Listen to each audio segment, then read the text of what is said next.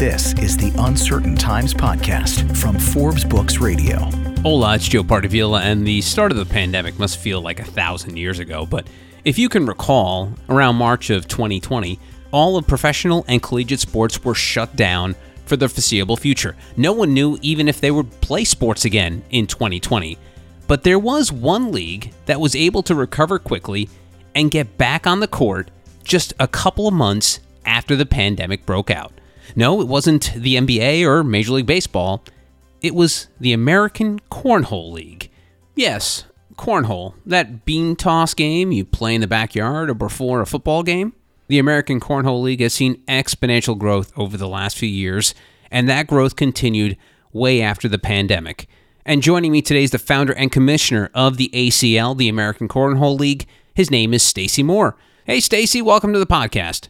Hey, Joe. Thanks for having me. You're very welcome. And if you don't mind indulging me and anyone who's listening right now about the history of cornhole, because we're all familiar with it in some shape or form, whether it's you call it the bean toss game or whatever name you had growing up. But how did American Cornhole become a thing before you made it into a really big thing? Right. I think the history of it is is a little bit under uh, or debatable. Okay. So the Ohio area likes to claim that they're the originators.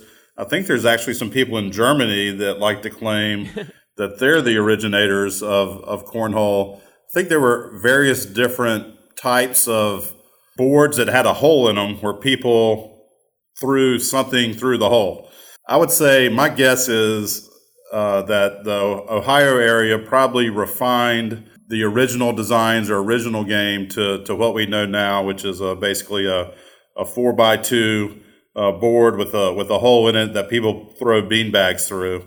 So I'm going to give the credit to to Ohio, and then obviously it became a massive uh, tailgating game from there. And how far back are we going with Ohio? Uh, do you have like a circa date that they're saying that they were the first ones to or refine it, as you say? I believe it's somewhere in the in the 20 to 30 year range. Oh, okay. All right. Cool. All right. So this becomes a very popular game, as you mentioned in tailgating. I think now it's it's illegal to not play cornhole while you're tailgating. When did you fall in love with this sport and think that you could make it something bigger? Yeah, I started playing at tailgates uh, so probably around ten years ago. Okay. Uh, at NC State football games, picked up a bag, had a beer in one hand, uh, tried to just keep it on the board, and enjoyed it. Just enjoyed it as a, as a tailgating game. But then I, became a professional tailgater, so to speak, and I and I saw more and more people playing cornhole, and we started doing sponsor activations around tailgating games.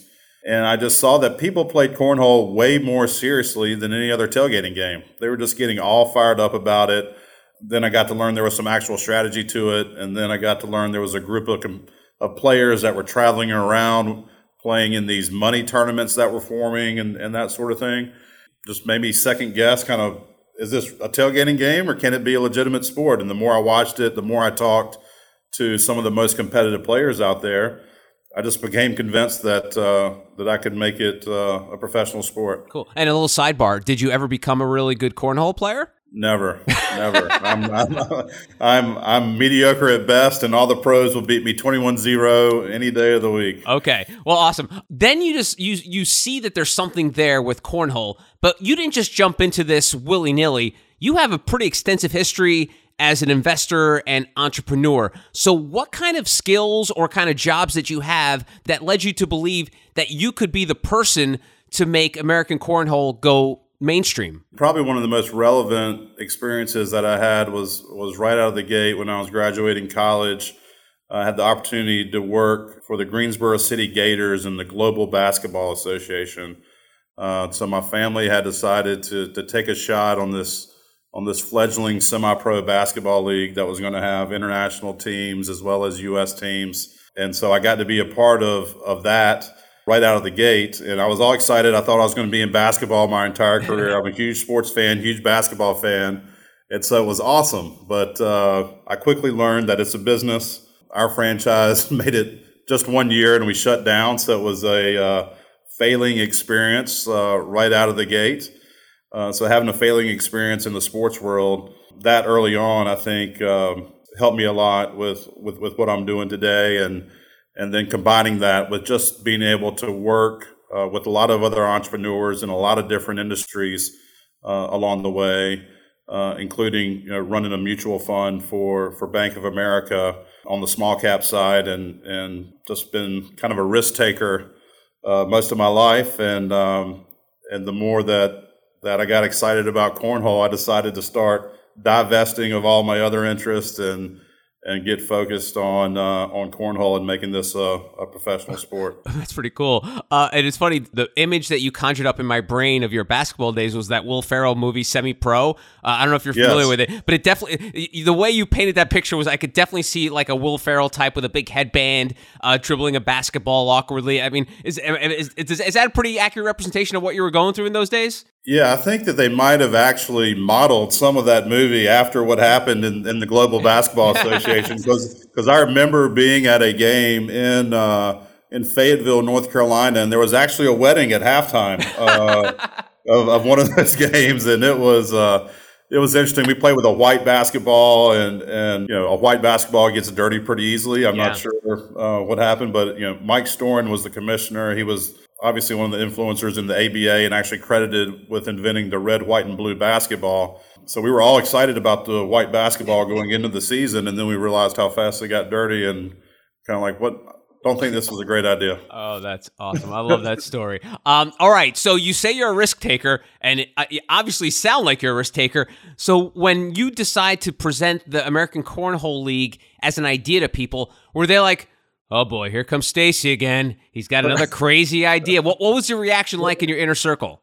Yeah, well, people thought I was crazy, right? All my friends and family were like, of all the things you've invested in or had ideas about, this may be the dumbest. but uh, I wasn't asking for money um, from anyone else, and and um, mainly said, "Hey, friends and family, I'm doing this. If if you guys are interested, more than welcome. But you know, don't have to be a part of it. Everyone opted not to be a part of it, which I'm grateful for now. Uh, so because I, I didn't have to give up any equity out of the gate. It turned out to be a, a, big blessing for me that no one believed in me early on on this venture. And so, talk to me about those early days because the idea of starting a sports league, a professional sports league, seems pretty daunting. Uh, Stacy, you say you're you're a big basketball and obviously football fan from being going to NC State because every once in a while they're good. Um, but did you think about like, oh my god, am I am I crazy here that I can become a, a, league on par, or you know, eventually be on par with you know baseball, football, basketball, hockey, even soccer? Well, number one, I, I never thought that we would be in those conversations, and it, it's just been a it's been a wild ride that that we've been able to get there, uh, and we're in some of those conversations now, obviously with our TV deals, but we're certainly not there from a revenue standpoint. Uh, so we still have a long ways to go on the revenue side to get up to anywhere close of those top leagues. But uh, hopefully that'll come in due time, and our and our players can can make a full time living playing cornhole. But yeah, it's um, you know I just basically did it from the ground up. So I was out there running tournaments uh, in local bars where some nights you know two people would show up, other nights twenty people would show up, and then all of a sudden hundred people showed up or two hundred people started showing wow. up. And then I got, and then I said, okay, now we're we're on to something, right? I think the critical decision was making a partnership with my partner who developed the software for our league to manage all the scores and stats around it uh, really early on in the process. I, I knew that was going to be important. And so basically getting buy-in from from Sean and Madden, the developers on the initial developers on the software side, was a was a key milestone moment for me. And uh, you know they put in a lot of sweat equity uh, to develop that software with me and my vision so that we could capture all the scores and stats and, and control that all of ourselves uh, internally without having to rely on third party software. And then obviously convincing ESPN to, to give this sport a shot on, on television it uh, was certainly the the second milestone event. Well, well, Stacy, let's step back and talk about the idea of the software of keeping stats because I don't even know if you thought of this at the time, but like now that I'm thinking about like, yeah, duh, if you're going to start a league, you got to keep track of all this stuff. Like if you go back to baseball pre 1900s, they can go back to newspaper clippings and pull up stats. So when did you realize like, oh boy, this is a lot bigger than just setting up a tournament or or just showing up at a bar and setting up these these bean bags. Did you realize that all this other back end stuff was going to have to be involved in it? Yeah, early on, that was you know that was one of the, I was I said to my, yes, if you want to make this a sport, you got to have scores and stats. It's a yeah, foundation of developing any legitimate sport. Otherwise, it's just a game. So I knew that we had to do that, and I did look at third party solutions. Uh, for the first year, we used some third party solutions, and I was just like, this is not gonna this is not gonna get us to where we need to be to be a legitimate sport. And uh, fortunately, I met Sean and Madden and told them my vision and the types of information I wanted to capture and how I wanted to do it. And they were like, "Sounds cool. We can do that for you." And um, and you know they had a passion for cornhole as well, and so it it's just it has just worked out really well. And I'm I'm blessed to have met those guys and. Uh, certainly appreciate their support. And you know, we are a bit of a copycat society. We like to see what someone else does well and either build off it or just literally rip it off. But what kind of model did you sort of build American Cornhole League after? Because I'm, I'm, the thing that initially comes to mind is sort of like uh, PGA, whereas yes. like it's these mobile tournaments where uh, players travel and they play individual sports, and, and I know I know you do you do have like um, you have you have like two man teams and such. But was that sort of the model as well that you were chasing after that sort of PGA thing? So I, I definitely looked at other professional leagues and probably more tennis. Than, okay, right, sure. Than, than PGA, and really that's because I I grew up as a competitive tennis player. As a lot of people don't know, in high school I was I was pretty competitive. So a lot of of how I initially structured the ACL was similar to the USTA, where you had different skill levels and people could rate themselves and things like that. So took a lot from tennis, took some things from golf, took some things from bowling. Uh, those are probably you know the top three sports that that have influenced me from a from an operations and league operations standpoint. And then from a marketing standpoint, obviously NBA and NFL try to get some good marketing ideas and and techniques uh, from those guys because they're certainly the best of the best. Hmm. And you mentioned the ESPN deal, which I think, as Stacy, I don't know how active you are on social media, but I think at first there was a lot of sarcastic and ironic tweets about cornhole being on ESPN. So how did you get them involved in this and for them to take a chance on you? How big were you at that point where ESPN was like, all right, we'll take a flyer on this one? Yeah, I was, you know, we were, we were not big at all. I, you know, we had somewhere between, I would say 10 to 30 directors that were running tournaments for us around the United States. We had our, our first season was a half a season, but I, I wanted to, I really wanted to have that ESPN mark on on our championships, on our first championships. You know, I was like, if we can just get any kind of ESPN mark whatsoever, it, it would be awesome. Thinking that, you know, obviously we're going to have to go to ESPN three and try to convince ESPN three to give this a shot, right, on the digital platform, and that's you know that's basically the route we took, and um, so we're able to say, you know, hey, you know, no risk, ESPN, just we think uh, you know we we have the software that does scores and stats around it. We've got a production company. I think we can put together uh, something compelling. Um, you know, we're not we're not looking for any money from you. We just want a shot to be able to to display our sport uh, on your platform. Now, there was no money involved, but they were picking up the production costs, right? No, no, no, I no. I, I, was paying the production costs. Wow. Well, yeah. Uh, so yeah, definitely ESPN no risk. All they do is flip a switch and they have cornhole on their thing. That's wow. So if you don't mind sharing, uh, how big of an investment was that for you guys for a nascent league? I mean, that's got to be in the millions, right? No, it wasn't that much. We so I mean, the fortunate thing about our sport is that it probably does not cost the same amount to produce. This is obviously like an NFL game or yeah. or an NBA game uh, and things like that because our court is extremely small. We can cover it very well with with five cameras and with technology and the way technology is going, it can get cheaper and cheaper to do a you know, linear quality, high quality telecast. Wow. So hopefully it comes across as yeah, you know, this is a million dollar production. That's what it does. I mean, seriously, did. so when did they realize after you, they put it on the digital tier, they were like, wow, this this could actually work on the flagship. How yes. quick did that happen? It, I mean, it, so it happened our next season, which you know I was thinking when I drew up my kind of original internal business plan. You know, I set a goal. I said I would love to be on linear television within three to five years. And Sounds like you beat that. Yeah, it was.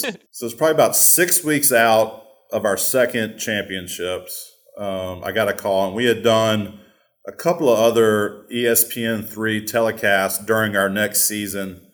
Uh, I think we had done like maybe three, three or four with some of our events, um, just kind of continuing to build our relationship with ESPN. And I just, I got a random call where our, our my contact over there said, "Hey, you know, the powers that be were kind of looking at your digital telecast that you did at your last championships, and I know your other one's coming up, and we actually have a spot on ESPN two on Saturday during your championship weekend. You know, would you like to give it a shot? Did like, you have a like a coronary at that point when that call came in? Because you probably were not expecting that whatsoever.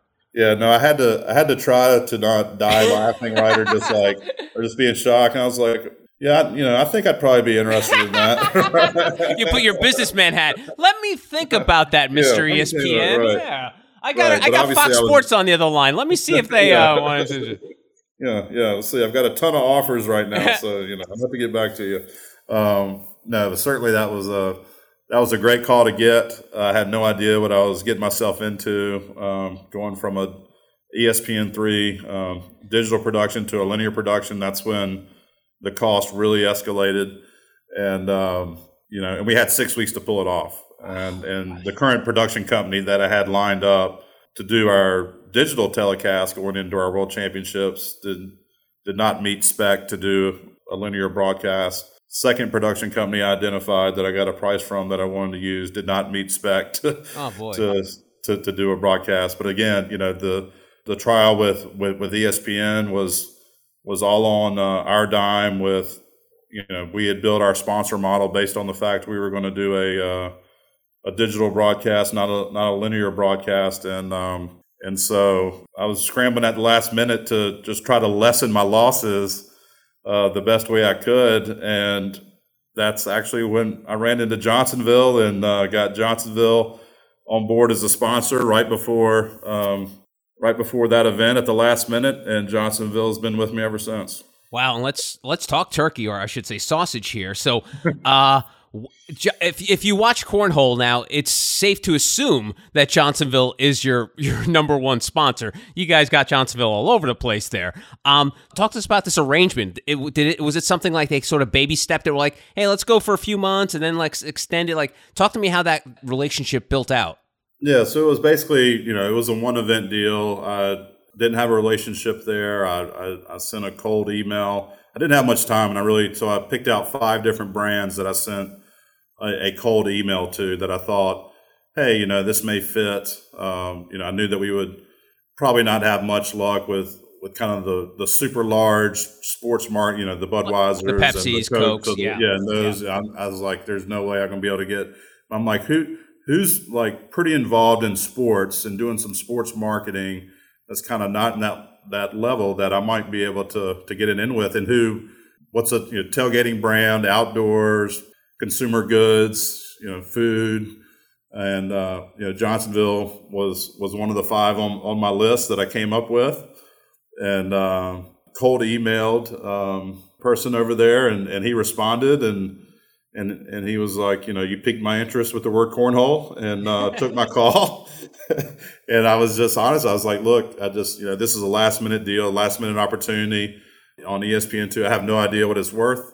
And to be honest with you, I'm pretty much just willing to take whatever's in your budget to to start a relationship with you.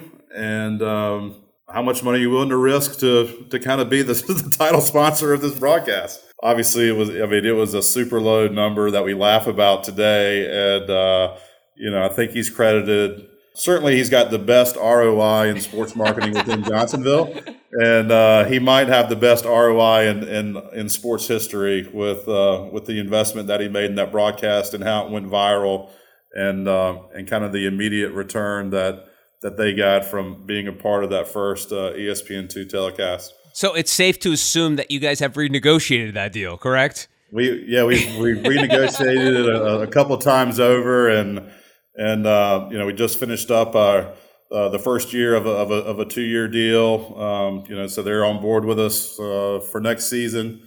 They've just continually increased their investment. not only sponsorship wise with us, but in terms of the retail promotion and how they've been supporting uh, the ACL uh, through their social media platforms and and the content that they develop and the other activations that they have. So you know when they're sending the Big Taste Grill around to fairs and festivals, they want to have an ACL pro out there teaching people cornhole. They are a sponsor of the SEC, and they always integrate us into the SEC fanfare. In fact, we did a ESPNU telecast specifically for them from the SEC fanfare. So just the depth um, and support that they've given us over the years has has made a material difference in, in our ability to to be able to grow this sport wow. and the ACL brand. Oh, wow, and an ACC guy like yourself was okay with getting involved with the SEC? yes, it's okay. Yes, I mean, you know, we're, we're, both in the South. Okay, true, right. You stick together. You know, it's so funny as you describe that. It seems like something like your relationship with Johnsonville doesn't seem like something that happens in modern era. Like that's something that happened in old timey baseball, you know, with, with, a guy reaching out to somebody else and sponsoring it. It's so organic and so authentic that it's like it almost it almost seems hard to believe that it was just like a cold email like, "Hey, we got this cornhole thing. You want to get involved somehow?" I mean, it's it's cr- like when you tell yeah. that story to people who are either startups or entrepreneurs, are they like that can't be real. It doesn't sound real. well, he told me that you know afterwards. It, it, I never gave his name out, but you know people were were you know fi- I think figuring it out somehow, and and he's like I've gotten more messages from startup sports leagues than ever in my life after we did this sponsorship uh, with you, and he's and uh, you know and he enjoys laughing about it. But it really you know I didn't know the entire story behind Johnsonville when I when I first uh, messaged them, but obviously the fact they're a family owned business. I had no idea that they were actually as big as they are uh, and how international they are.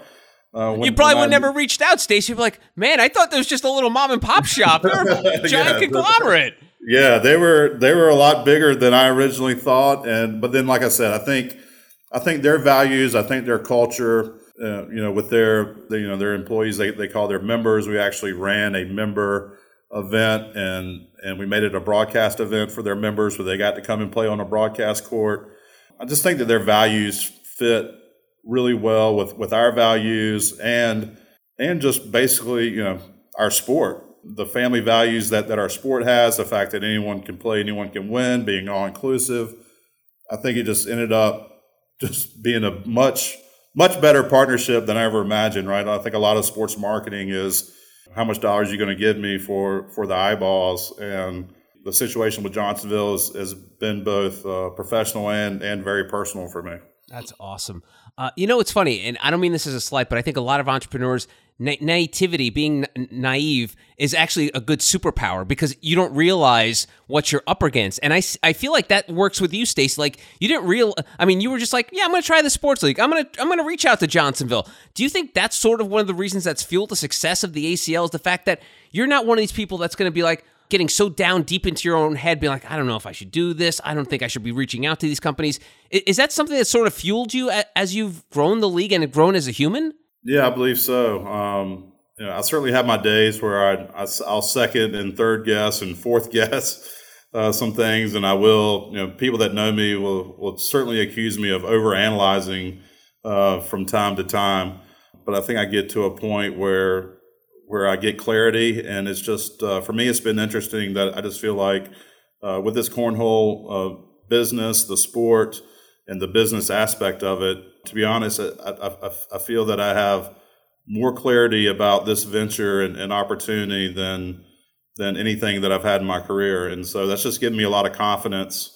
I think just to just to go out there and put myself out there and be myself, and then people that gravitate and, and agree with that and want to get on board with it have gotten on board with it in a big way and and and that's been a like I said been a blessing for me. What a great I mean this is such a great story Stacy. And you know the one thing I do love about the cornhole league and the way you present it and I'm not sure if this was intentional or not but please let me know is the gravity and the seriousness of these matches that you show on television and the fact that you guys aren't winking at the audience or have any taste of irony. The way it looks like this is a real sport. This is not just a bunch of guys who are or ladies that are half cocked, you know, with after a couple Miller Lites throwing beanbags. This is a real sport. Was that intentional on your part? Yeah, well, I think for for people to take us as a serious sport, we had to be able to we have to be able to display it as as a real sport. Whether someone's had no beers or they've had a few beers before they step on the court, when they do, they get really serious, right? And it's really intense, and especially at the highest level, uh, where it becomes as much of a mental game, just like a lot of other sports. You know, all these pros can can pretty much execute any shot. Uh, some can do certain shots better than than others, just like in the NBA some people are better at shooting three pointers than others, and so we certainly have our pros that that have an expertise in, in a certain shot. But yeah, I think the seriousness and the intensity uh, that we've been able to to show through our telecast has, has, made a ton of difference. And then a lot of that is a credit to to Trey Ryder who who caused the action for us on our ESPN and CBS telecast. He is just so naturally good at uh, explaining to people what they're about to see. Whether he's working the telestrator, he he's kind of inside the players for the most part. Every now and then he'll get he'll get a shot wrong that a player's about to take, but you know for the most part he knows the type of shot that these players are going to try to execute in a given situation, and he's able to let the viewers know kind of what to anticipate coming up. And I think that's part of what sucks people into our telecast is is how he's able to present um, our sport so that they're actually seeing it, but he's able to make them understand it. Yeah, the one thing people may not realize if they've never watched is that the game moves really fast, and you need that announcer because a lot of times these mat- these guys are chucking these bags so quickly, they're like. And the scores are going up fast. I'm like, what the hell is going on? And so, luckily, there's someone there to guide us through it because it, it's a pretty quick moving game. Yeah. In fact, my aunt, she is she she when she watches a broadcast, she still says, "I have no idea how to score this damn game or what's going on," but uh, because I think it, it does move a little bit too fast for her. Um, but uh, but yeah, it, you're you're exactly right, and and I think that pace of it. I think the fact that that we can show multiple matches or basically the end of a of a tournament during a, a two hour telecast. Um, gets people to follow along. So that's you know one of the common things that we hear is you know like I said I turned I tuned into this thing as a joke and then I found that I couldn't turn it off because because you get kind of sucked into the storyline or you end up finding a favorite player who you know won the semifinal match and now you want to see if he or she can win the final match. Wow. Um, and so I think that that we've done you know a really good job from from that standpoint with our with our two hour shows. And I mentioned in the open that one of the only sports that continued live coverage during the pandemic was American Cornhole League. Weren't you guys on like something like over a hundred times over the past year? How were yeah. you able to maintain the league and keep up with these events while this pandemic was raging? Yeah, it was uh, it was crazy. You know, when, I've told the story before, you know, we had March. I think it's March thirteenth. Yeah, Black Friday uh, or you know Friday the thirteenth. A lot of people yeah. make that day. Yeah. So that Thursday before, we were set up in Cleveland, Ohio, uh, 180,000 square feet. I think we had close to 160 sets of boards set up. It was was going to be our largest uh, public event to date. Uh, one of our ESPN telecasts. You know, we had everything set up, and um, and you know, all week the city was like, you know, we're behind you. We're going to do this event. We're going to do this event. And then it was probably around 8 p.m. on a on a Thursday when they said we're not going to do the event. Hmm. we're just like, oh my god! We had you know thousands of people that had traveled to Cleveland uh, to play cornhole with us that weekend, and they had already arrived on Thursday and been drinking beer on Thursday by the time they got the news. So you can imagine that uh, they continued to drink beers on it. they continued to drink, drink beer for a different reason, yeah. and and probably said a lot of things, bad things about the ACL that uh, that that we you know we don't want to repeat on air for sure. Right. But uh, you know, I can certainly you know I appreciate how angry they were because I was too, and I was you know I was as disappointed as as everyone else, and you know felt responsible and accountable for all these people that had you know spent their hard earned money to come and play you know in our event because you know that's what you know a lot of our serious players and competitive players they have normal jobs. It's middle America, and you know their time away from work, cornhole's like a vacation for them, and and this is something that they enjoy doing competitively. So you know instead of going down to Florida to the beach, they're going to an ACL cornhole tournament, and so in a lot of ways, you know they're deciding to to take their vacation money and invest it in the ACL and, and a cornhole event, and I take that you know seriously and personally, and that happened to a lot of people in this Cleveland event, and um, when that happened, all of a sudden we're like, man, everything we've built has just gone down the toilet. You know, we can't do broadcast, we can't do. I mean, we're like, what are we going to do? We're going to lose our sponsors because we can't do broadcast. Johnsonville is going to be angry with me, um, right? Everyone else, and it was like gloom and doom immediately there. And so, you know, probably I licked my wounds for probably three days or so. And then I was just like, I, I woke up and I said, well, the best thing about our sport is that we have a social distance component to it.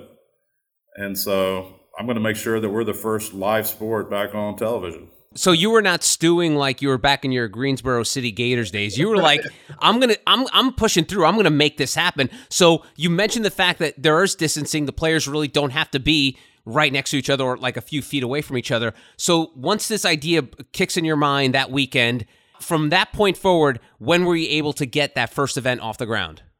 Yeah, so I think uh, I think it was the third week of May so you're talking March, eh, you're basically talking within two months, we were back live on television. Wow. So during that time, we had adjusted our rules. Obviously, we developed a mask policy. We had people stepping out of the box. We had a bag retriever. And so, we, I mean, we came up with all these rules and, and pitched them to ESPN. They got run up the flagpole to Disney. Uh, you know, you still had a, lot of states shut down and this and that. Obviously, ESPN had a ton of time, right? Yeah, yeah. time available. They couldn't show that Michael Jordan documentary one more time. They had something else to show. right. So you know, yeah. So right there during the pandemic, starting in May, in the end of May, is is when we had seven straight weeks on ESPN main network for four hours uh, a weekend, and yeah, we just came up. We just created a special tour. We had a a limited amount of players. So instead of having thousands, we were having, you know, no more than than 32 or 64 pros at, at one of these events that we were putting on for TV. There was no crowd, right? There was no crowd. Right. Uh, yeah, there was no crowd at all during during that run, and uh, everyone was masked up, socially distanced. Never had a single outbreak, and so yeah, so that was it was a crazy time because there were with, within there, sometimes we kind of identified the areas that we felt like would be the most open that we would be able to um, to do an event. And um, oh, you're saying like certain cities would be a little more open at that time because that was early in the pandemic, where I think a lot of people assumed, "Oh, this is a New York and California problem. I guess we can do things otherwise." But so you right. went to cities that were like, "Okay, we have low case counts here. We can do that." And what was that challenge like? Was it uh, basically another one of those uh, Stacey Moore cold emails? Hey, we want to come to your city. yeah, well, the first two were were extremely uh, probably difficult. Were the they were the most difficult, both from an ESPN standpoint and a government standpoint. And the first one we did was was in South Carolina, right where our, where our headquarters is, and and where we do our, our world championships. And we were able to get special sign off uh, from the governor and from the city uh, to be able to say, hey, you know, we're able to do this event, social distance. We're not going to have any crowds. Um, well, knowing Governor McMaster's, it probably didn't take long. He probably hit that check mark before. He probably didn't even read yeah, the whole so, thing. He's like, "Sure, let's go." South Carolina's yeah, so open. Was, yeah, so North Carolina, we probably wouldn't have been able to get it done. Yeah, uh, but South Carolina, we were able to get it done. And then our, uh, you know, our second event, um, we had identified Texas, right? One of the more sure, absolutely. We, we don't have to read that either. Come on over. We're open. we were, and we were trying to do Houston, and we were actually so we we had we were in our car with our trailer heading towards Texas um, for the event the next week. We thought we were going to be in Houston, uh, but we didn't have a venue locked down at all, and we ended up in. We couldn't get it done in Houston, and we ended up in Galveston. But we were literally in a truck with a trailer carrying our equipment to run a tournament, having no idea wow. what our venue was going to be the second week. Uh, so that was pretty crazy. I mean, you've done so much in your career has sort of that moment during the pandemic and and through it was that sort of like your crowning achievement do you think personally for your legacy? Like because as you know a lot of companies shut down during the pandemic or just couldn't survive. How proud are you of the fact that you were able to sort of ride the storm and keep the league going and really keep that momentum? Because up until the uh, you know March of 2020, you guys were rolling full steam ahead with multiple TV appearances, uh, touring all over the country. The pandemic hits, and a lot of companies might have been like, all right, let's just pack up the tents, pack up the bags, we're going home. So that's got to be one of like at the end, you know, at the end of your career, Stacey, when you walk away, you're like, man, I'm really proud of the way my team handled that situation. Yeah, yeah, definitely. I mean, I think I was able to reflect a, a, little bit on it after we got through that that seven straight week run, and it was it was exhausting, but yet yet rewarding. But by the same token, we still you know had a season to finish, and then we had to get our next season uh, underway because we you know with cornhole our point system goes year round. We we decided to schedule a month off in between last season and this season that just started this past week you know, we're basically cornhole nonstop. So there's very little time to to reflect and and, and kind of soak it all in. But after our world championships in in August, um, you know, I, I, I, did spend some some personal time just just saying, man, what a what an amazing two year run it's been. You know, the fact that we were able to take a negative and not only survive but to thrive through this pandemic. You know, I think there's a lot of companies out there that you know you were either on the really good side of the pandemic or the really bad side of the pandemic. Yeah. It really was like an exaggerated recession where, you know how it is, the big get bigger and the small yeah. die. Uh, yeah. The pandemic was sort of just the, the bigger version of, of a normal recession where you saw these big companies like the Walmarts, Costco's, Amazons just their, their stock valuation just exploded, and then you see in small businesses around the around the country closing their doors. So you, I mean, and and you're really neither one of those things. You're not a, a big business or a small business. You're sort of like one of those people that are in the middle there, and you still found a way through. Yeah, we were on. Uh, certainly, we would be on the the smaller side of that, but we were able to make some significant. Uh, you know leaps and bounds. And you know we just we got on the radar of a lot of people including you know Jim Simmons and John Thompson III that that we just announced that investment uh, a couple weeks ago. And they you know by being on on ESPN during that time we had several people reaching out to me saying hey we'd like to get involved in the ACL are you you interested in taking on a partner? And uh, I felt like it was the right time in our growth and our evolution to identify who that group was going to be that I was that I was going to to partner with to to help take us to the next level. And you guys made business news last month uh, talking about the John Thompson thing, where the former coach of uh, Georgetown University, son of the legendary Georgetown coach, decided to become a minority owner in the American Cornhole League. So, talk about that relationship, how you guys got introduced, and what it means for him to be an owner in the American Cornhole League. Yeah, so you know, while we were on this run during the pandemic and coming out of it, we had a lot of new eyeballs on us. The fact that we were on four hours on on ESPN and John and, and his partner uh, Jim Simmons uh, were one of those guys, and they reached out to an investment banker partner of theirs, uh, Steve Horowitz from Inner Circle Sports, and Steve's team over at Inner Circle just sent me an email saying, "Hey, you know, we've got some people that would be interested in." And taking a look at, at American Cornhole League if you're if you're interested in, in taking on some some equity money. And uh, you know, I got about three or four of those type of emails from from different groups and different people. Um, and so it was it was kind of nice to have to, to, to not be someone who was out there looking for money, but money was coming to me. And and so we just started. I just started exploring uh, the opportunities and and talking to to different people, and immediately you know, the first conversation I, I, had with with Jim and John via via Zoom, it just felt really natural and really positive, and I just had a I just had a great initial vibe from the very first uh, conversation, and and then with Steve at Inner Circle Sports, it, it's just been great. Um, working with them, going through the due diligence process over the last six months, and getting it to the point of an actual investment that we've been able to announce and, and formalize this partnership brought a lot of positive relationships uh, to the ACL in a very short period of time. And how crazy is it now that you're the one getting the cold emails. It's no longer Stacey Moore sending them out. You're uh, there are junior Stacey Moores reaching out to you. That must be very weird. It's a little bit weird, but it's still you know because I was always a buy side guy where I was an investor in other people and you know I ran a mutual fund and and things like that. But then you know when I started the ACL, I had become more of a a sales side guy, which was out of my comfort zone and something I've never done it was it was really cool. It, it, was it was very humbling, especially being a basketball fan. And, uh, and, and John Thompson III ends up ends up being the one to get one of the guys interested in, in cornhole. Georgetown was actually a big nemesis of, of NC State, yeah. especially back in in 1989 where they called a a walk on Chris Corchiani. That was a year that we should have won the national championship probably, and and and that's when you know John's dad was was the coach there at Georgetown, and I swore up and down that that he must have paid the refs to, to make that call so that uh, Georgetown would win that game and and crush all all NC State's fans' dreams of a national championship that year. Probably one of the worst calls in sports history, right there, between NC State and Georgetown. It still but sounds like a fresh wound for you, Stacey.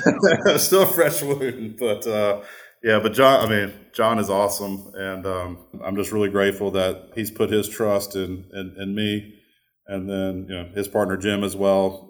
Both both guys are just incredibly sharp, and they've been incredibly helpful already. And lastly, uh, talking about the fan base, it must be unreal when you see articles. Well, obviously, you, you see data, you don't see articles. I read the articles, but you see articles about you averaging nearly half a million viewers for your uh, pro invitational in 2021, where Major League Baseball gets like 2 million viewers for a Saturday ball game that's nationally televised, uh, you know, on broadcast uh, channels. Is that mind boggling to you that, you know, baseball's been around for hundreds and hundreds of years? It's on a national broadcast on a network, and you're here on ESPN on like a Saturday afternoon with half a million viewers. That's got to be mind blowing it's been pretty crazy to see some of the rankings, and every now and then, you know, we'll beat out a regional baseball game, or we'll beat out Major League Soccer, and and some of these other sports that are obviously a lot more established. I think we even got Wimbledon one time in the summer. I'm sure they really love that. Yeah. yeah, just just just one time. So you know, but we'll take it. But uh, yeah, it's been it's been really cool to see. Um, but I still think we we've got you know we still got a lot of work to do to develop our fan base and, and grow our fan base. And my goal is to increase the, the number of viewers that are that are tuning in to watch us. He is the former operations manager of the Greensboro City Gators, but now he is the founder and commissioner of the American Cornhole League. Stacey, it's been a blast chatting with you, and I wish you the best of luck. Thanks a lot, Joe. I appreciate you having me. I had a great time chatting with you. Same here, Stacey, and that's it for this edition of Uncertain Times. If you enjoy the show, make sure you take a second to subscribe so you automatically get my new shows when they drop. Also, if you have a minute, I would love if you left us a review so more amazing folks like yourself can discover the show. And please don't forget the golden rule and treat others as you want to be treated. Thanks for listening. Until next time, adios. This has been a production of Forbes Books Radio. Find out more at ForbesBooksRadio.com.